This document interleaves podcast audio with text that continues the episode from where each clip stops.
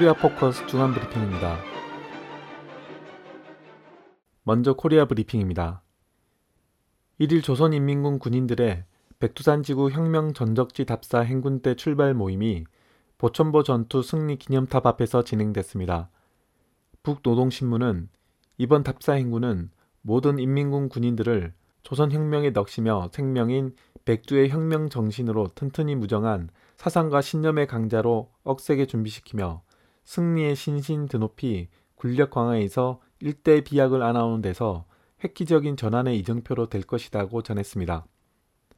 또 혁명군의 노래, 유격대 행진곡을 비롯한 혁명 가요들을 힘차게 부르며 나아가는 대우에는 위대한 당의 영도 따라 백두의 혁명 정신으로 조국 보위와 사회주의 강성 국가 건설을 위한 투쟁에서 성군 혁명의 믿음직한 척후대로서의 위용을 남김없이 떨쳐나갈 백두산 혁명 강군의 철의 의지가 용암처럼 끌어번졌다고 강조했습니다.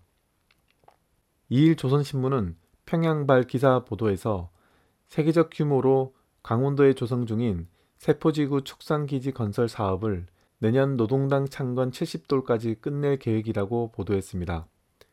또 강원도 세포군, 평강군, 이천군 일대를 개간하고 총 5만 수천 정보의 방대한 목초지를 조성하여 소, 양, 염소, 돼지, 토끼, 오리 등을 길러 고기를 생산하는 축산 기지를 건설하고 있다고 밝혔습니다. 신문은 이곳에서는 약 9천 정보의 인공 풀판을 비롯한 등판 개관과 자연 풀판 정리 사업을 불과 1년 사이에 해제끼는 등 놀라운 건설 성과들이 창조되고 있다며 건설 관계자들은 지난 시기 강원도의 이남 땅에서 진행된 2천여 정보의 풀판 조성 사업이 10여 년 걸렸다는데 자기들은 그 몇 배나 되는 규모의 사업을 단 3년 안에 해제낀다면서 색포 등판 속도를 자랑한다고 전했습니다. 조선중앙통신은 김정일 제1비서께서 능라도, 양각도와 함께 평양의 자랑으로 되고 있는 쑥섬을 새세기의 요구에 맞게 특색 있게 개발하자고 하시면서 위대한 수령님의 업적이 깃들어 있는 이곳을 과학기술 전당이 자리 잡은 과학의 섬으로 전변시키자고 말씀하셨다고 밝혔습니다.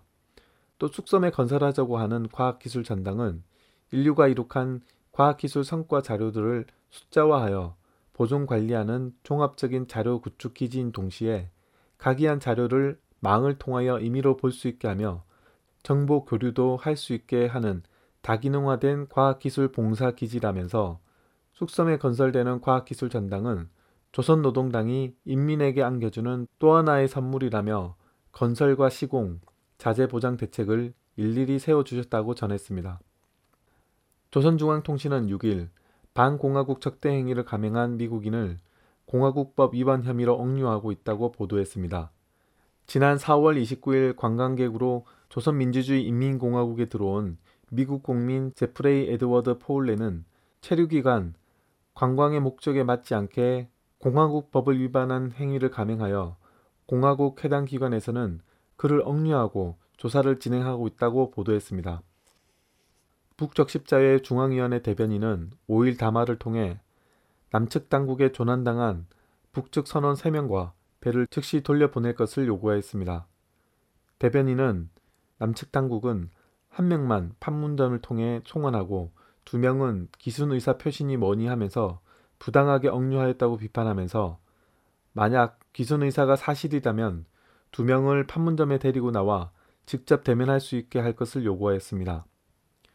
또한 남측의 이 같은 행위는 국민의 인권과 공화국 주권에 대한 참을 수 없는 중대한 침해이며 또 하나의 반인륜적 만행이라고 전하면서 그들을 하루빨리 돌려보낼 것을 거듭 촉구했습니다.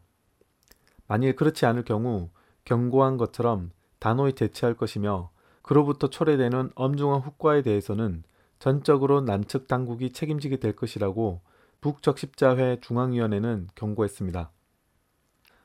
7일 조선중앙통신은 9일부터 미국 본토에서 열리는 미남 합동 군사 연습을 비난했습니다. 조선중앙통신은 CBS 방송 보도를 인용해 미국과 남조선 호종광들이 미국 본토의 훈련 기지에서 북급변 사태에 대비한 북의 핵과 생화학 무기 등 대량 살상 무기를 제거하기 위한 연합훈련을 9일부터 4주 동안 벌이려 한다고 비판했습니다. 또한 6일 MBC 방송을 인용해 괴뢰 호전광들은 지금 미제 침략군과 조선동해에서 공화국을 공격하기 위한 연합해상훈련에 돌아치고 있다며 미제 침략군 7함대의 핵심 무력인 존 S. 맥케인호를 비롯하여 조선반도 전역을 작전 범위 내에 두고 있는 이지스 함선 두 척과 잠수함, 대잠 초계기 등이 여기에 투입됐다며 남조선 호전광들은 사상 유례 없는 대참사로 궁지에 빠져들게 되자 전쟁 소동으로 위기를 모면하려고 미제와 야합하여 핵 선제 공격 연습에 발광적으로 매달리고 있다고 비판했습니다. 이어서 남코리아 브리핑입니다. 육사 지방선거 광역단체장 선거에서 새정시 민주연합이 9곳, 새누리당이 8곳에서 당선돼 새누리당이 패배, 새정치민주연합이 승리했으며 진보정당들은 기초단체장에서 한 곳도 당선되지 못하면서 참패했습니다. 특히 경기, 인천, 강원, 대전, 충북, 부산은 마지막까지 결과를 알 수 없는 1에서 3% 차이의 초박빙 승부를 펼쳤고 그나마 새누리당이 당선된 경기, 인천, 부산에서 모두 1%간 넘는 차이로 겨우 당선됐으며 강원, 대전, 충북에는 새정치민주연합 후보들이 당선됐습니다.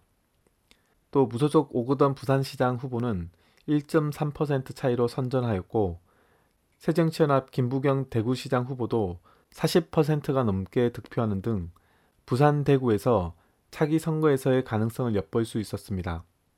한편 함께 치러진 전국 교육감 선거에서 진보 성향 후보들이 17개 광역시도 중 13곳에서 당선돼 진보 교육감 열풍이 전국을 휩쓸었습니다.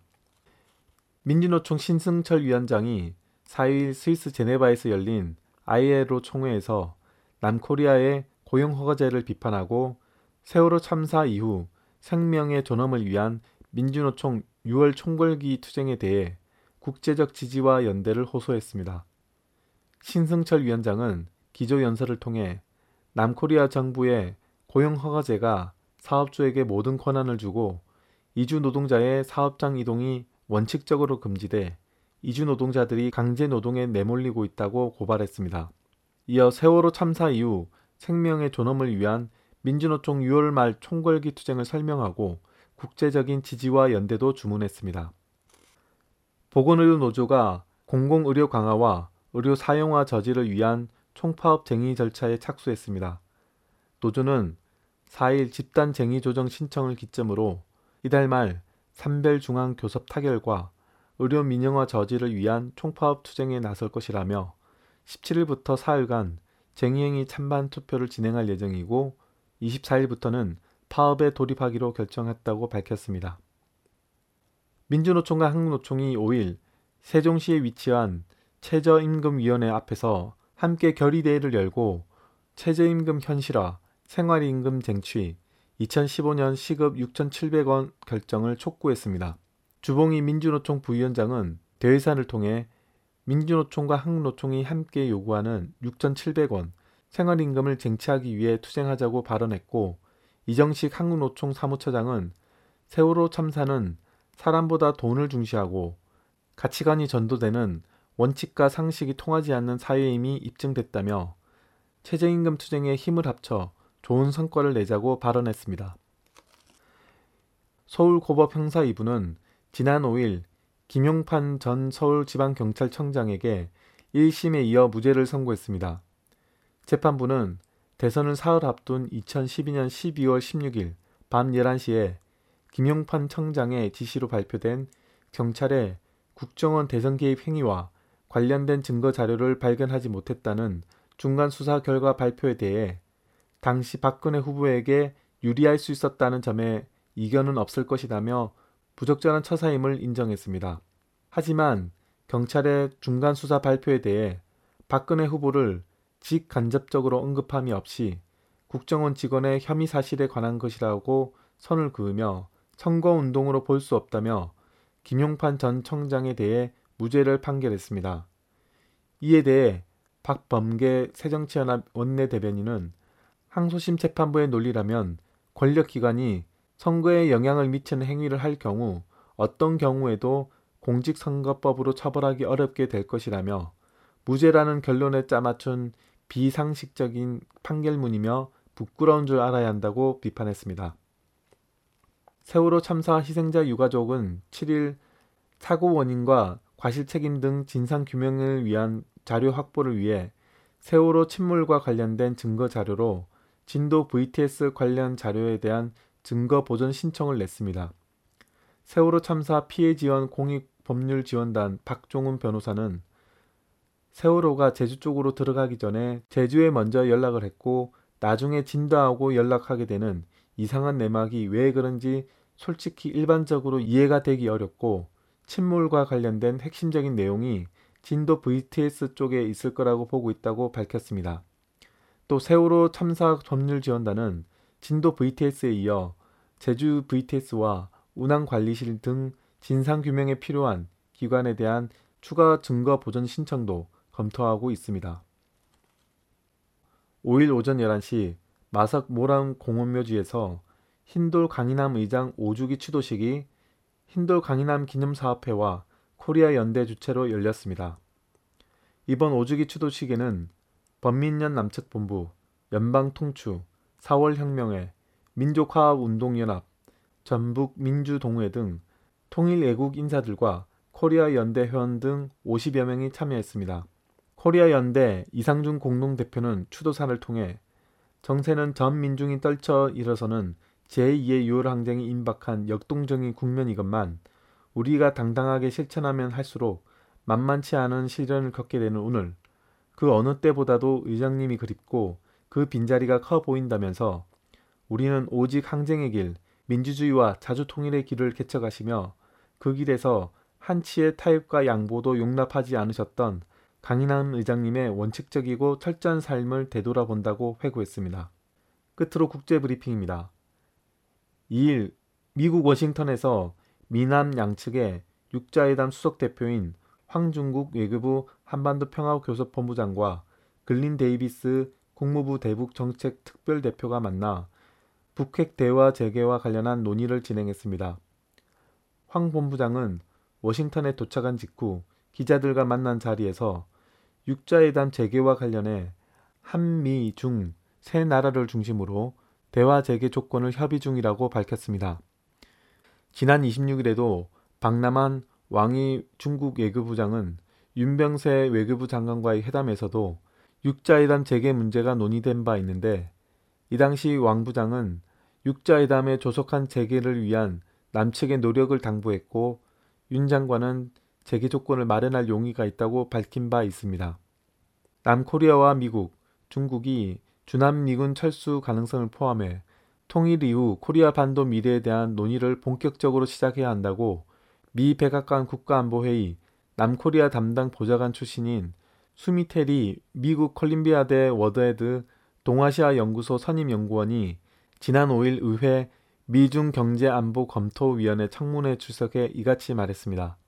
테리 연구원은 중국의 대북 정책을 근본적으로 바꾸려면 통일된 한국이 중국의 이익에 부합한다는 것을 이해시켜야 한다며 미국은 한반도 미래에 관해 한국과 미국, 중국 3자 협의를 추진할 필요가 있다고 밝히면서 중국의 지지를 이끌어내는 데 필요하다면 심지어 주한미군을 철수할 수 있다고 약속할 수 있을 것이라고 강조했습니다. 4일 북노동신문은 관계 발전을 추동한 중러 순회 상봉을 게재했습니다. 신문은 이번 상봉은 오랜 역사적 전통을 가지고 있는 친선 협조 관계를 총화하고 두 나라 관계를 보다 높은 단계로 강화 발전시키기 위한 전망을 열어놓은 의의 있는 계기로 되었다고 설명하면서 두 나라 수반들은 상봉을 통해 쌍무 관계가 포괄적인 동반자 관계 및 전략적 협력의 새로운 단계로 올라섰음을 확인하였으며 보다 폭넓고 공고한 협조를 실현하기 위한 다방면적인 계획들을 토의하였다고 전했습니다. 일본이 이번 달 고노다마 검증 결과를 발표할 예정인 가운데 일본 국회 앞에서 일본군 성노예 관련 집회가 개최됐습니다. 남코리아, 중국, 필리핀, 인도네시아, 대만, 동티모르, 네덜란드, 일본의 총 8개국의 활동가, 피해자, 유족들로 구성된 일본군 성노회 아시아 연대 회의 실행위원회와 한국정신대 문제 대책협의회는 2일 일본 국회 앞에서 집회를 개최하고 일본 정부의 사죄와 배상을 요구했습니다. 남코리아에서는 김복동 이용수 할머니가 참가했습니다. 한편 피해자 할머니들은 앞으로 오차노미즈 여자대학, 도쿄 외국어대학, 와세다 대학 등 7개 대학을 돌며 피해를 증언하며 일본 정부가 법적인 책임을 인정하고 피해자들에게 배상할 것을 촉구하는 요구서를 일본 정부에게 전달할 예정입니다. 코리아 포커스 주간 브리핑이었습니다.